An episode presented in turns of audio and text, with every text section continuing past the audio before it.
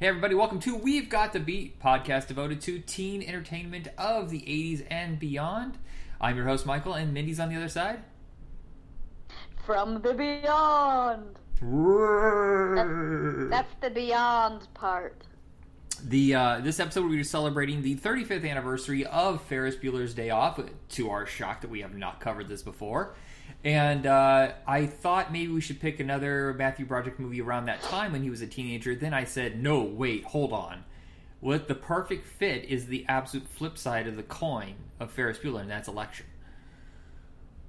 Yes, makes sense. The uh, I almost guarantee you Alexander Payne enticed him with that. He's like, "You ever want to know what it's like to be Mr. Rooney? you know, be on his side. you know, you're gonna be you're gonna be a dumped on loser just like Rooney." It makes perfect sense. By the way, people, I'm I boozing would- it up, boozing it up I would be so, Go ahead. I would be so uh, uh, drawn by that uh, pitch. yeah, the uh, the band Rooney. Does they did they take the name from that character? Um, cannot confirm nor deny. Okay, I always I don't know. Um, so we saw this in theaters. Everybody jealous? We did. yes, we did. We got free tickets from the newspaper and went and saw it. I was six. I Yeah. don't think I remember. I think it was our Fourth of July. Going, like, the company would throw something every big holiday, so they would uh, let us see movies on, I believe, New Year's Day, um, Fourth of July, and I always remember there was one like in the middle there, like Labor Day or something like that. So because we saw Uncle Buck, we saw Karate Kid Two, and we saw this. I know for free. I don't know what else. I can't remember. Maybe Baby Boom was one of them.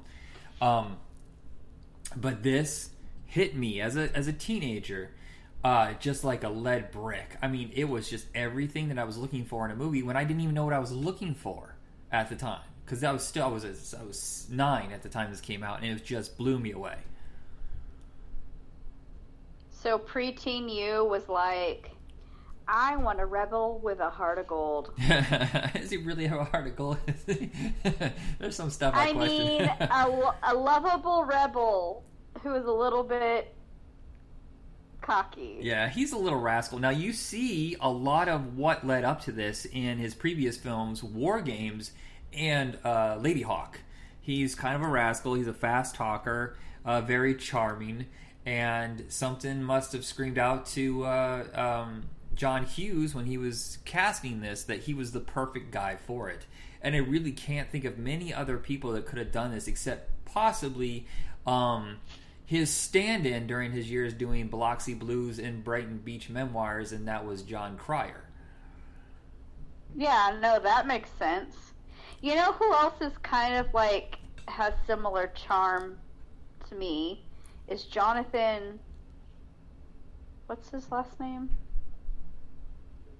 Wasn't he the guy in like? Oh, you mean Jonathan Silverman, who was in Biloxi. Blue, or in uh, Brighton Beach Memoir? You know what? I said it. Could, uh, we're saying I literally just said it couldn't be anybody but Matthew Broderick, but I know I just come up with like three other people. There's also Corey Parker, who was in. Okay, that's enough nonsense. That's what. No, he was in uh, in th those same plays, and he ended up being in Biloxi Blues with Matthew Broderick and How I Got into College, and they're all kind of same personalities, Neil Simon esque. Yeah, I don't know that a lot of people really relate to the Neil Simon reference. It, are there a lot of theater people out there? I don't know. well, I mean, I guess a, de- a decent amount of his movies, uh, his plays got made into Yeah. movies. Well, but- I am planning on doing a double feature of Brighton Beach Memoirs and Biloxi Blues if you're interested, because they're Okay. sequels just with different leads. Because when they did Brighton Beach is when he was doing Ferris Bueller. I see. I admit I probably have seen them both, but I don't remember them at all. So it might be nice to revisit something that I have very little memory of, as opposed to like Ferris Bueller.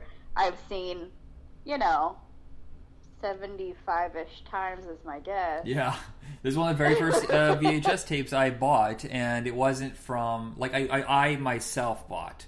Not the way like you know our Yeah. parents would say, "Hey, pick a movie out of this BMG or what?" No, it wasn't BMG. It was Columbia House. Um, Yeah. That I went to Kmart, and I believe it was like 1988 or 89, and I found a copy for the low, low price of 19.95. Everybody, back then that was a big deal. Woo-wee. And yes, we definitely wore this one out. Um, I think it's so funny is that originally I was going to pair this with the Ferris Bueller TV show. I watched it. Oh dear lord, is it awful. Yeah, I wouldn't want to sit through that. Yeah. I would want to sit through like Parker Lewis Can't Right. Lose, which it's so maybe has a similar vibe. But yeah, and we'll, would we'll, we're definitely going to do uh, Ferris or uh, Parker Lewis can't lose. But do you remember they were trying to say that Parker Lewis was the ripoff and it wasn't going to last, and that Ferris Bueller was going to be the hit, and it, it didn't last six months. And, uh, you know, uh, uh, Parker Lewis lasted three months because it, it just captured the magic from Ferris Bueller. You just without Did you say three months? th- no three years. May I said three months? Okay, that. Okay, I was like, I thought it was long on longer than that. Yeah. And this was kind of movie that you really can't sequelize. But the only reason I ever would be as an adult, as a parent, and then he is now in like the authority figure way. You know, he's no longer being reckless and wild and fun. That he's now a fuddy duddy, and his son is or daughter is the one that's skipping school. That's the only way you could ever do a sequel to this. Yeah. Yeah, I, I don't. I hope they never make a, anything to this. Like, don't do a remake. Don't do nothing. This is one of, you know, I would say that this is one of the most perfect films. When we talk about like, you know, what's your ideal, like A plus plus movie? Don't change a thing. This is one that's pretty high up there for me too. Right. And it's so funny is that he wrote this in a little over a week. But that's John Hughes, though. He was notorious for burning through scripts so fast. Well, that's pretty freaking impressive, John Hughes. Yeah. Well, I noticed that his best movies are either all on location, like uh, the high school setting for uh, Breakfast Club, and um, Yeah. uh, or they're kind of road trip esque kind of movies where you're constantly moving from one adventure to another. That's why this works, and planes, trains, and automobiles and stuff like that. Um, Oh, because it's like constant motion. right, constantly. If you don't like this, you wait ten minutes, you have a whole new segment. That makes sense. and I just he was one of the few people I think that could get away with um, Matthew Broderick that is with uh, playing a character who is breaking all the rules, but in the way that it's written, in the way that he portrays it, it seems like he's just a charming little rascal instead of like this kid's a dick. Do you think that that Ferris Bueller really was the beginning of that whole? I mean, I feel like that became a thing, and it's still kind of a thing. The like charming rascal type character in TV shows and movies. Do you Um, think that he really started this trend? With younger audience or younger actors, yes, but I feel like Chevy Chase really had that down, Yeah, especially in sense. Fletch. That makes sense. And, and you know, Eddie Murphy Yeah. had some of that, like in Trading Places. But um, I do see, like, and especially like uh, Van Wilder, I see. Yes, exactly. I was immediately thinking uh, Ryan Reynolds when I said that, like some of some of his other roles. Yeah, you know the the Uh, but pseudo. I, even in like some TV shows too, I you know with like the younger male characters, sometimes they have very much like the the lovable. Right. Well, also breaking the Rascal. fourth wall, and not narration. Yeah. I mean, literally just looking right at the camera and telling you about it. That was a thing that I mean, I, you just saw forever. I remember watching Kiss Kiss Bang Bang and thinking, yeah, they they took this from Ferris Bueller because I think that's the first time they ever had the main character just look at the camera and just start describing everything as they're going along. Yeah, I don't know if it's the first, but it's certainly the first that I know, I know of. But I haven't been on this earth that long. um, yeah, I just another thing was uh, I've heard over the years there's different theories like oh it, Cameron just had a, a mental breakdown and Ferris Bueller is just like his split personality like the way it is with Fight Club. I don't buy that at all. Um, that Oh. Mis- that Mr. Rooney is actually the hero and Ferris Bueller is the villain. I don't see that either, but I do see that Mr. Rooney is just really obsessed with his job and to the point where he's not really thinking logically and he, he's kind of an asshole about it.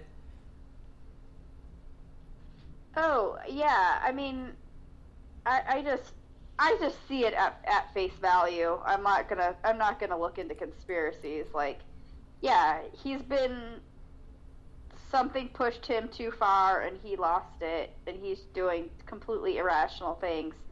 Uh, but do I think that he was that Cameron and Ferris were two sides of the same person? Uh, no. Because that also means that Abe Froman, such king of Chicago, would be a third personality that popped up.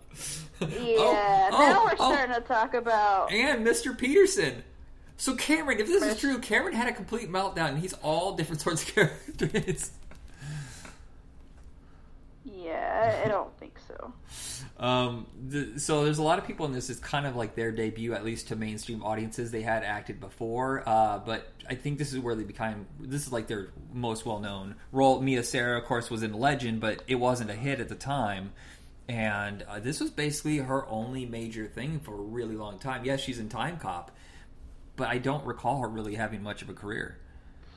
Time cop, time cop, woo woo woo. And I used to think that movie was just the coolest.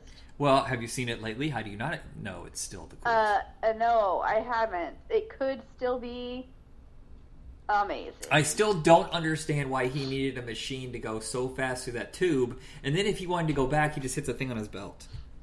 Well, how how stay, what? fo- stay focused, fool. Come on. this bothers me to no end. Um, Alan Ruck, of course, he he had a second career later uh, in the '90s with Spin City, discovering that he could be a oh really yeah, charming uh, asshole, sleazy asshole. he has. He actually has had a pretty steady career in all reality. He Yeah. still does a lot of stuff. Um, that he pops up all the time, and most recently I saw him on the movie Freaky, which I hope we'll talk about for a Halloween episode. oh right, yeah. But you know, he's on Succession, One Day at a Time. You know, he still does lots of stuff. He has many, many. There doesn't really seem to be a huge, you know, gap in in his work. Right, I think a lot of people know him as Cameron Fry, but that's not the only thing they know him for because he changed Oh, his no. look and his style so much over the years. He's a character actor. Yeah. Uh, sadly, Jennifer Grey, the nose job. We discussed this during the Dirty Dancing. I can't believe just taking off a little bit of the nose changed everything, and no one recognized her. That therefore, no one would cast her, and that blows my fucking mind. Is that really what the That- what happened? That's what she said. She said once I got the nose Oh. job, I got cast in uh like she got cast in Wind with Matthew Modine, and then nothing for a really long time. That's too bad. I mean, I can't say for sure, like, oh, that's too bad she's a great actress. I don't really think she got the opportunity to show one way or the other Yeah. how good of an actress she was. I mean, she definitely has roles and things, and lots of things still, but I don't really think people connect the dots, do they? No, she was th- on, like, a TV show for a couple years. Right. What was that called? It's it's like you know or something like that, where she played herself and she discusses her nose job. Oh yeah, maybe. Yeah, that's that's. She was playing herself. I kind of remember that. She was, you know, she did a lot of TV episodes. She's done a lot of voice work. Um, Grey's Anatomy. She's on the Connors. Okay, so she's still Like, she's- working. yeah, it's just it- She is. I just don't think people really connect the dots, like you said. Like she still works, but they don't also think, oh, she's that girl from Dirty. Right. Dancing. and, and she's just really good at this. I mean, as much as you like watching Ferris Bueller's uh, story, I think that her story as Jeannie is absolutely fucking hilarious. And- Oh, I just love her rage. Like Yes. I connect with that so much. Uh, there's a line in this movie that for the longest time I did not understand. And it's when she tells Mr. Rooney when she's trapped in the house and he's trying to get in, she goes, I have a shotgun and a raging case of herpes. I, honest to God, I thought herpes was a name for ammo. She says shotgun, and I thought a herpes was like some sort of bullet. I didn't know for years. Right. No, no. Well, nine-year-old you doesn't. Luckily, didn't know what that was yet. Thank God. um, other actors in this that kind of made like a big, you know, their start here. Uh, Edie McClurg. I honestly don't know if I had seen her before this, but Uh. remember how all of a sudden after seeing this, she was in everything. I love that woman. I She's just love her so damn much. Yeah, she was in. Uh, she was the next door neighbor in the Hogans or the Hogan family or Valerie's family or whatever. Valerie. It has so many different names, but she always no, no, no, no, no, no. that was that was not from that show. Was it from the other one? The the robot. Yes. What's the other robot show? What's that show called? Short Circuit. Thank Just you. kidding. No, not Short Circuit. That's the robot. Oh, was my small wonder. Small wonder. Small wonder. That's what I know her from, and that's what that quote is from. It's Okay. not from the Hogan family. Okay, I thought it was. Um, and then uh, Ben Stein. I think most people for years only knew him from this. And that kind of led to him having that game show and doing all the eye drops commercials. That same Yes. character. Yeah, he basically Ben Stein is like they're the same. Yeah. Maybe he was just being himself in the movie. Maybe, or that's just his, you know, the personality that he discovered. I don't know. Um, okay, so other people that uh, started off in this, uh, Kristy Swanson. Uh, the first time I had ever seen her, and uh, well, the, eh, I don't. Less said about her, the better. it's gonna be really hard to get to Buffy the Vampire Slayer if we ever discuss it. Um, we'll just talk about uh, everybody else. Uh, we also have we have Max Perlich, who is one of those character actors you saw all the time around this. He I- Also from Buffy the Vampire yeah, Slayer. so I was say, wasn't he like Whistler's show. assistant or something like that, or was going to be in that show? What? Remember, Whistler was supposed to be. Was it called Whistler? It was supposed to be a spin off from Buffy with Giles as the main character. I don't know if Yeah. that was really a thing, but Oh, okay. he was in some some actually some stuff from from Angel's path, So he might have actually only been on Angel. I don't remember. Oh, okay. Uh, you're not going to know the name offhand, but if you saw the face, you'll know it. He's the one with the red hair, buzz cut, Scott Coffey. He did a bunch of stuff at the time. no, for- no, I know who that is. Okay. No, I didn't mean you. I meant the audience. Um, is a director Oh. now, and once bugged me to give him money for his film. Did you do it? no, no. Um, but I heard What it's was the film? Oh, I, I don't think it ever got made, but uh, he did. Uh, Whatever. Yeah, I think he did Map to the Stars. I mean, that's Cronenberg, but I know he did uh, some movie around the time that uh, 2013 or 2014 or whatever that got a lot of acclaim. Um, but basically, this movie is just one adventure to the other, and it's just so much fun watching him go from convincing Cameron to go on this thing to you know sneaking out his girlfriend from high school, and then riding into the city. And while they're having fun in the city, you know, wandering around, they have those two doofuses who kid or who steal the car. Um, I Yeah. still to this day quote professional what. Um, and then just like going from the baseball game where they catch and they are on TV. I love how they have those little things where the dad almost sees her or Mr. Rooney almost sees it and just constantly like just barely misses them. yeah. Okay, here it is. it's called Adult World. Scott Coffey directed a movie with uh, Emma Emma Roberts, Evan. Uh, sorry, Oh, sure. I can't talk. Emma Roberts, Evan Peters, and John Cusack. That's the only movie that he's ever done. Yeah, directed. yeah. But I heard that was good. I know what you're talking about. Well, I like those three actors, but I don't know if it's good. I haven't seen it somehow. Uh, But yeah, I recognize him from a bunch of other stuff as an actor. What do you think uh, your favorite mini adventure of Ferris's is? Uh, I don't know exactly about Mini Adventure, but one of my favorite scenes uh, is in the art gallery where they just like, you know, they have like the little montage or whatever of them like in front of different pieces, and then them like walking through the gallery, and then oh, I think don't they end up like following a little school group, and then they're like it, ducks in a row with all these little kids. and, uh, admiring the art and stuff like that. Like, I just thought it was really fun the way it was filmed.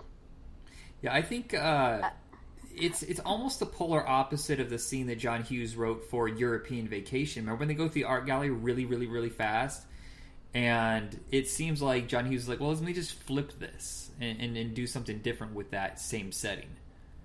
Yeah. Yeah, I also like the. Um, obviously, I really like the parade, which is just so crazy, outlandish, and risky, but a lot of fun. My favorite is the restaurant. I just uh, Oh, he was snooty, snooty, snotty, and he does this like little pursing of his face. I guess I'll just eat shit now.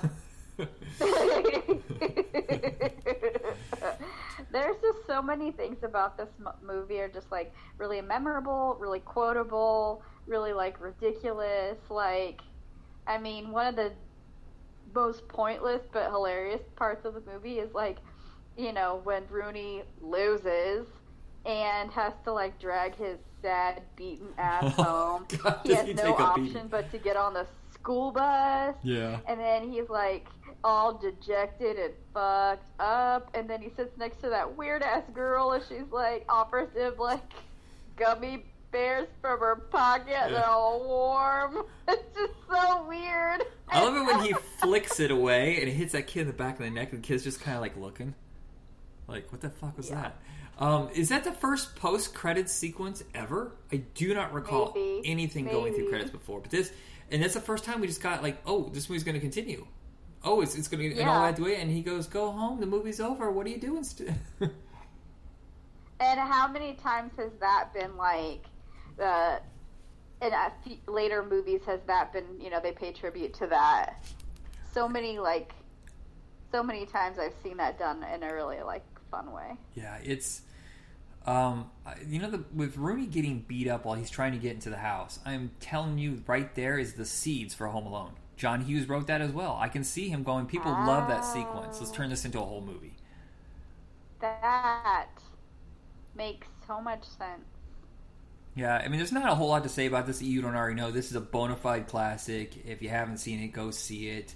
Um, I think a lot of the theories about Ferris Bueller that we previously mentioned are usually, you know, like some film nerd snob who's trying to bring this movie down. Do you ever feel like a movie's popular, someone has to shit on it?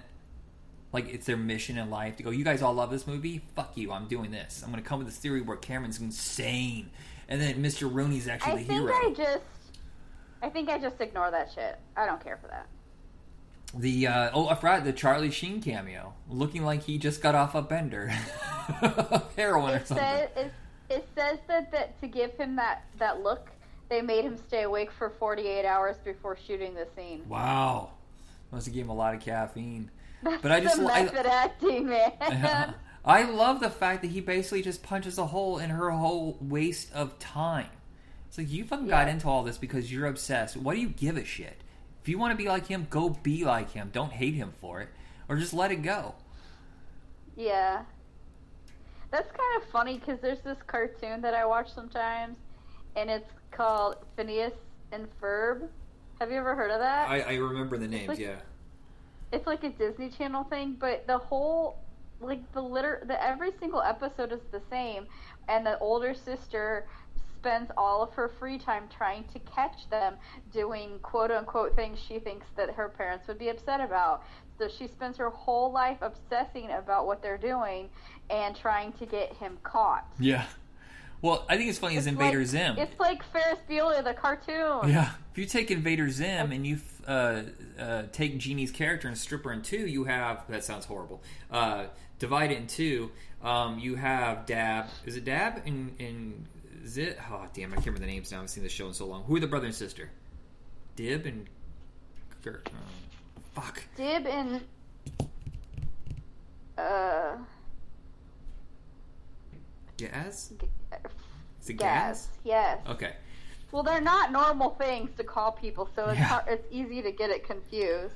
Um, but if you take it the is obs- similar to that too. So Dib has the obsession that Jeannie has with catching her brother, but Gaz has that disconnected, like just like I don't give a shit, rage kind of fucking like just shut up. It's it's funny how you could break these characters down into so many other iterations. Mm-hmm. That wasn't a groundbreaking theory. I'm sorry, I've let everybody down. I, I'm gonna quit now. Sorry, I was just re- I, reading facts. You know how I how I do that. yeah. Uh, to look for something that was like, ooh, that's juicy, but Well, how many so times did we see? listening to you appropriately? I'm sorry. Uh, oh yeah, was played in like a hundred movies after this. I feel like every time an Mm-hmm. '80s movie would have a sequence with uh, "Oh yeah," and it's like someone hot with like, "Oh hey, look, it's canine." This in the Jerry Lee is after the female dog. Oh yeah, boom, pow, pow. But the soundtrack in this is a lot of fun. It is really like, uh, you know how some soundtracks just they're oh these songs are available for cheap. We'll just add it to this. But this seems like John Hughes really Yes. worked with the music uh, producer and picked stuff that really fit with the theme. I mean, maybe I don't know. Some it kind of just sounds like random sound effects that I just feel like got some of lucky it with. really but works. I don't know. Well, like the track that he picks to uh, have him running through the houses. Um, Yeah, uh, that's true. I'm telling you right there. There's a there's a parkour scene. Everybody talks about Point Break. Bullshit. It happened to Ferris Bueller first. the No, uh, that that is a lot of fun. yeah. Uh, so that is it on Ferris Bueller. But our second film, I think, is something that I think film fans know about, but everyday regular movie watchers don't know about or, or never discuss, and it's been kind of forgotten with time. Is Election, which in many ways is a superior film. It's just it has all the darker, bitter, mean emotions that Ferris Bueller kind of skips over. Right. It does. This is you know Ferris Bueller is is like is just light and fun and kind of Escapism. you know yeah reminds you to enjoy life. This is the very opposite side of that coin.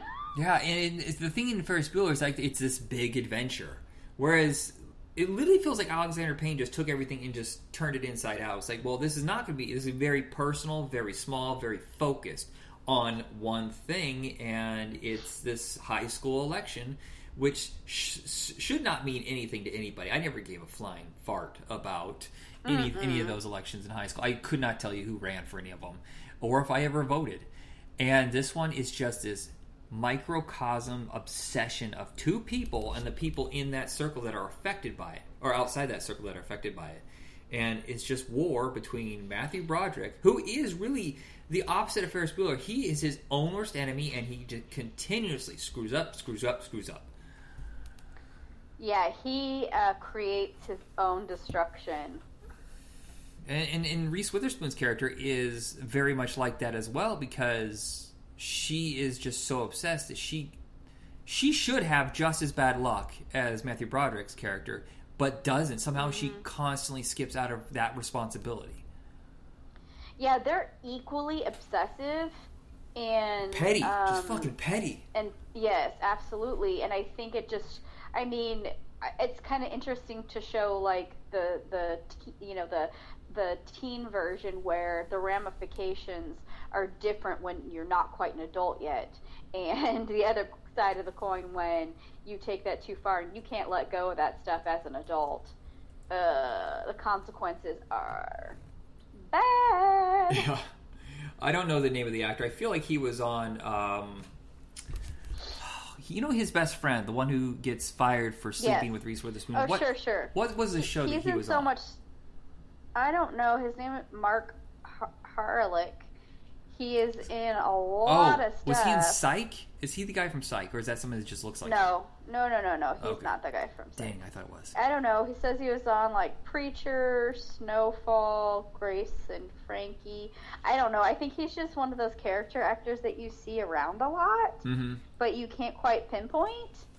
Because I could, I mean, I see a ton of stuff that sa- he says he was in, but I don't quite remember him as a standout in any of these things. Do you know what I mean? Yeah. What I do enjoy about this most of all is the way Alexander Payne has always cast people who look normal, not stars. Yes, Reese, Witherspoon is basically an A-lister. Matthew Broderick's always bounced around with being a B or an A, and but they always look normal. And then you have Chris Crum- Joe. He, Yeah. yeah. he's Joe Normal. Yeah, and then you have Chris Klein coming in and like this fucking superhero model who's also very sweet, maybe not the sharpest tool in the shed. then thank you God for this huge penis. this is a fucking He funny. was like, it said it was like his first movie. Is it? Eh, That's what it says in the like information. Oh, okay. Yeah, and then he became a megastar right after this, and uh, I gotta tell you, I never understood Hollywood's need to turn really bland white guys. I just don't understand into action heroes. He is just a meh. You know, once he got out of the teen movies, he was fucked. I mean, he's. I thought that he was really good in this movie, and maybe that was just luck. Yeah, but it's also basically all he ever plays. But mostly, he's just bland and often douchey. Yeah, I, I feel like he was funny in Just Friends. Am I wrong that he was kind of a dickhead in that movie? uh, he was kind of funny and kind of a dickhead. Yeah. Yeah, he's just one of those guys that for a moment everybody said he's gonna be a star, and then the rest of the world said, "Nah, we're good." Yeah, we got enough bland white dudes in everyday life, thanks. Um, no, I mean he's okay. He's yeah. just he's just okay, you know. Yeah, I really like the girl who plays his sister, and this is the one you were telling me about from Freaks and Geeks who died very young, and I didn't.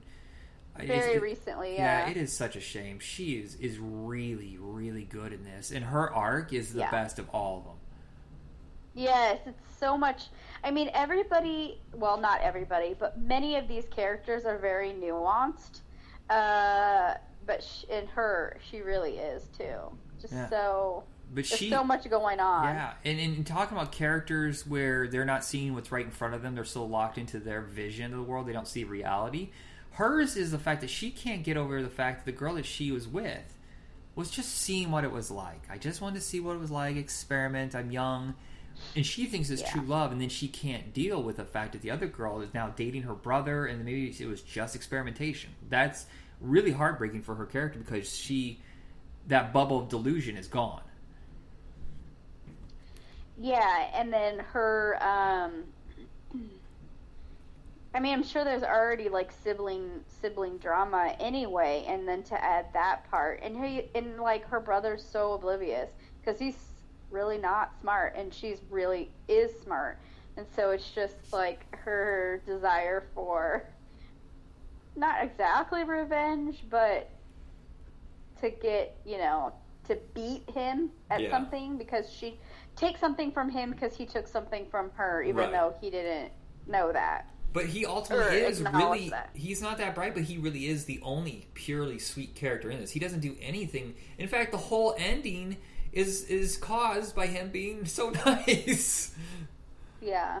Oh man, that is such a an ending where I mean, he, his okay. So Matthew Broderick's life is falling apart. He's cheating on his wife, and then that fall.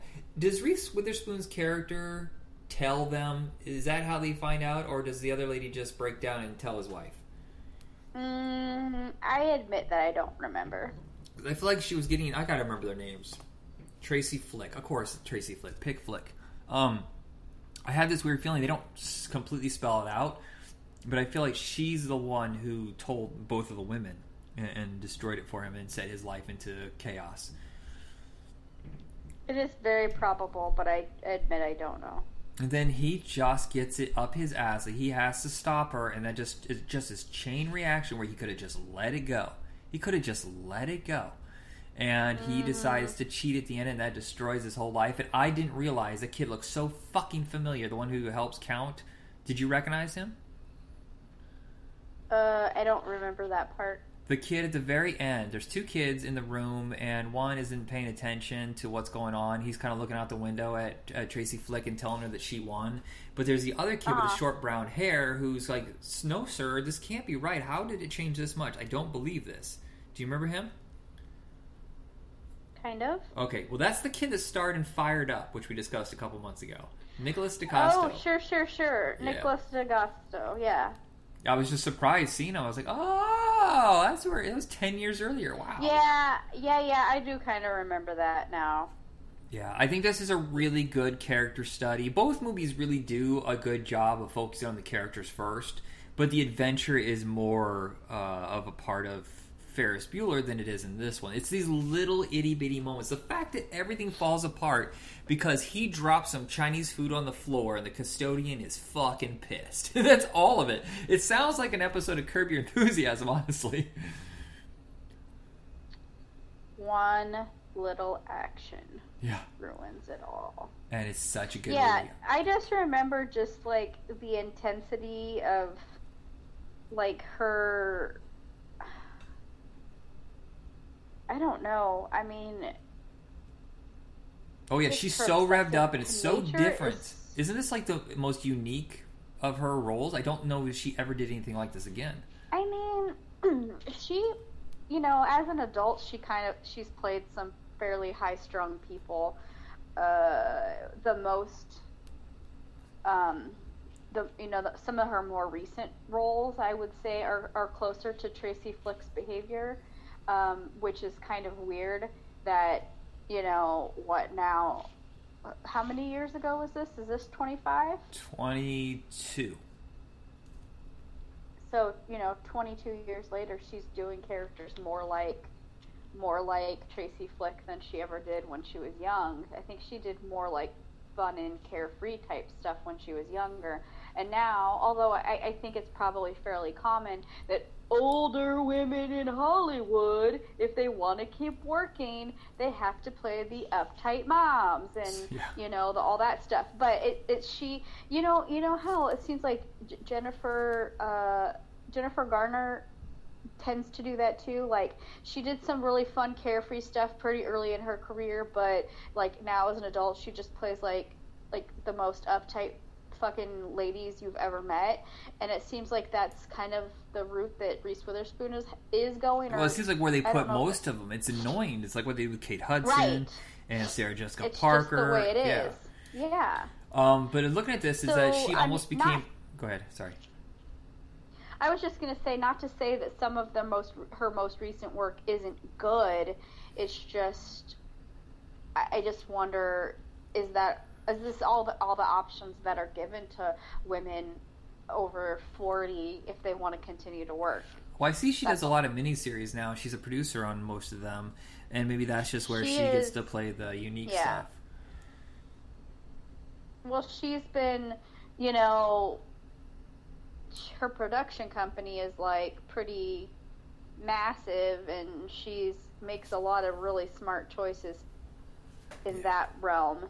Yeah. But and there are a lot of them are really good. I'm just, yeah, I'm looking through some of the stuff that curious. she did early in her career, which is very interesting. They're probably going to come up on this is like Man in the Moon, A Far Off Place, Fear. Come on, Nicole Forever, uh, Pleasantville. I really like the Mm-hmm. Yeah. first decade of her career. Cruel Intentions, Best Laid Plans. I could do without American Psycho. I know everybody worships it, but then she became a megastar with Legally Blonde, and then after that, it's so fucking boring.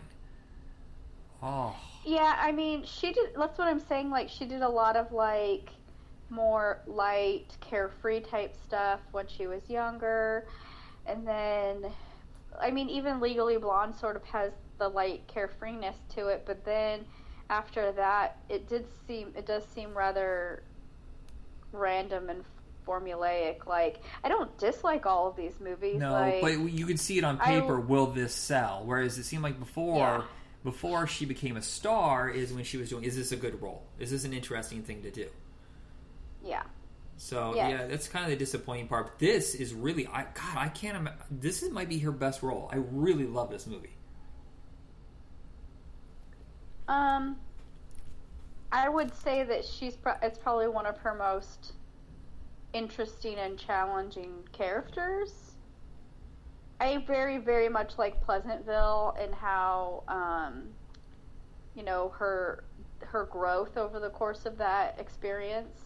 Like the character growth and development is really good in that. Um, but otherwise, again, I think she's very likable, but I don't really see that she does necessarily stuff that's very challenging. Right. It's like, Um, oh, what pays the biggest pay? That's the problem when you become a, when you become a star. Until some of her very more recent roles with like her miniseries, Yeah. The Big Little Lies and Little Fires Everywhere and stuff like those are really good. I, what I don't like is when actors start doing whatever will pay them the most. That's when I get like, I oh fuck. Um, this is an MTV Films production, which I believe is now a dead studio. I'm not sure if they've done anything lately, but there was a time when they were like the hot studio. If you want a teen movie that's going to get a lot of buzz, you get a you know you go through MTV Films, and or automatically right there you have like two or three networks that are going to promote it like crazy. And this was one of their smarter films. Uh, and it was really early on because I think before this it was Dead Man on Campus, Varsity Blues, 200 Cigarettes, and then this. And this is when people started taking them legit. And they've done some good stuff through the years, like Stop Loss, I remember.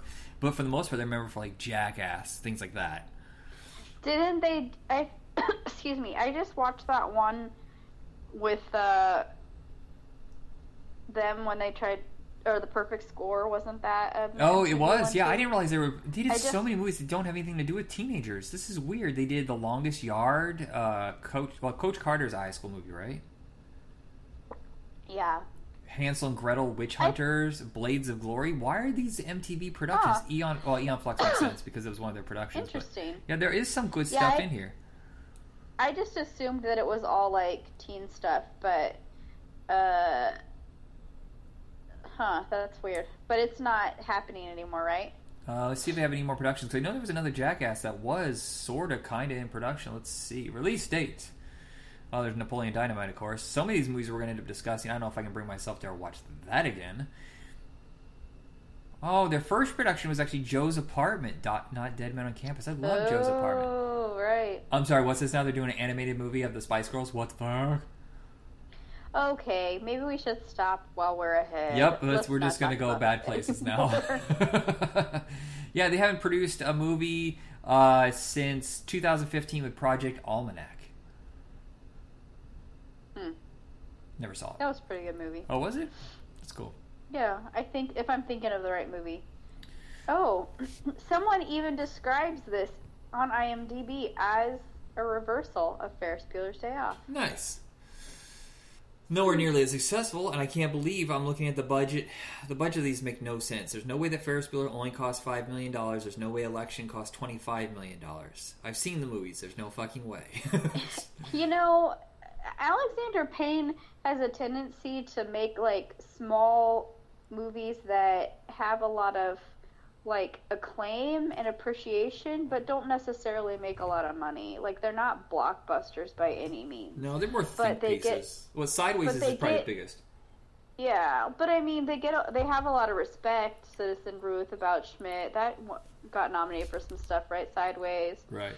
Um, the Descendants did too. Is a really good movie. I haven't seen his most recent ones. I haven't seen Nebraska or Oh, Nebraska's great. But Downsizing's weird. I, did, I Uh, couldn't get into it, but yeah, this seems like uh, an, right when he was really launching. He did Citizen Ruth before this, which I haven't seen, but um, Yeah. he was known for making very heady, um, smart movies about little things, little everyday things. yeah, I like movies like that. yeah. It's uh, I think one of my favorites is still Dancer Texas. That's just this little moment in life, and they just do such a good job with it. It's super good, and maybe you should like repost that because we, we haven't. We talked about we did that one a long time ago. Yeah, that with Can't Hardly Wait. Still one of my favorites. We're talking about doing a Can't Hardly Wait sequel, but he was kidding, and I was so disappointed. Damn it! I mean, because Ugh, the look, cruelty. I'm just telling you right now. There's another graduation every year. there's different characters. You can. And the times have changed since 1998. You can uh, switch it out for other ki- types of cliche teenagers. yeah, I think we should wrap it up. We should wrap, wrap, wrap, wrap it up. I'll take it over to Video Night Podcast, where we'll find all the episodes of this show. Would you like a little wrap up?